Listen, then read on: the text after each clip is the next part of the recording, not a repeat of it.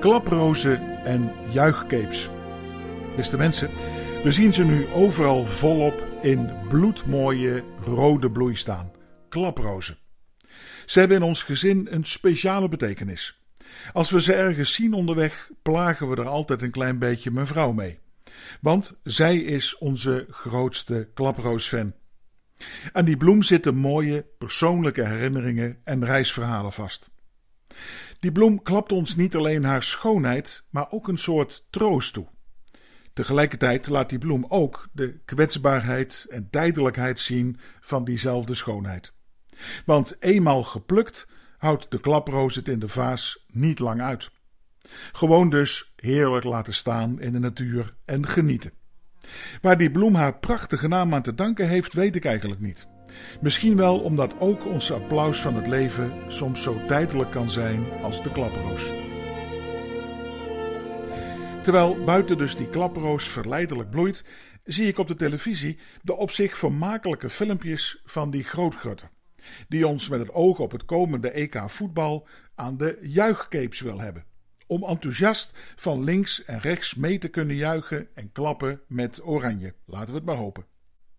Die grootgutter had natuurlijk in plaats van die stoere juichcapes om de schouders van de fietsende Freddy inmiddels ook met een geweldig Frank de Boerlied trouwens, ook voor de kwetsbare klaproos kunnen kiezen. Maar ik snap het wel. De klaproos is te vergankelijk en te kwetsbaar. En haar applaus eerder teder, troostrijk en klein dan groots en onoverwinnelijk, Batman of Mega Mindy of Zorro-achtig van de juichkeep. Hopelijk wordt er deze week ook nog op een ander front gejuicht. Het is immers niet alleen de week van de klapperoos en de juichkeep, maar ook van de hopelijk vlag en wimpels. De meeste eindexamenscholieren krijgen immers hun uitslag na dit bijzondere coronajaar. Spannend en hopelijk kan dus bij de meesten de vlag uit. En kan er ook voor hun geapplaudisseerd worden, of misschien een juichkeep aangetrokken, of misschien toch dat bosje klaprozen. Toch weten we natuurlijk maar al te goed dat die klaproos echt niet elke dag bloeit. Het leven niet alleen maar applaus is. Dat er niet elke dag om te juichen is. En als we naar de omstandigheden kijken, ook niet elke dag vlag en wimpel uit kunnen. Toch kunnen we van de klaproos iets leren. Dat ook bemoedigen goed is. Dat zoals de klaproos iets moois, hoopvols bij je losmaakt, dat we dat ook wat vaker naar elkaar zouden mogen doen. Nee, dan hoeven we niet potsierlijk een juichkeep aan te trekken, niet van links en rechts de polonaise te dansen. Doe het trouwens maar als je het niet laten kan, zou ik zeggen. Maar gewoon iets van geloof, hoop en liefde te tonen naar de ander. Die ander te waarderen, te stimuleren of te feliciteren bij behaald resultaat.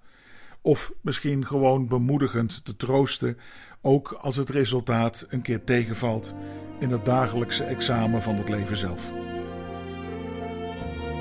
Oh ja, dan is er ook nog die mooie oude les uit Psalm 47. Waar als het ware de klaproos en de juichkeep samenkomen en geadresseerd worden. We lezen er: Klap in de handen, o volken, juicht God toe met jubelzang.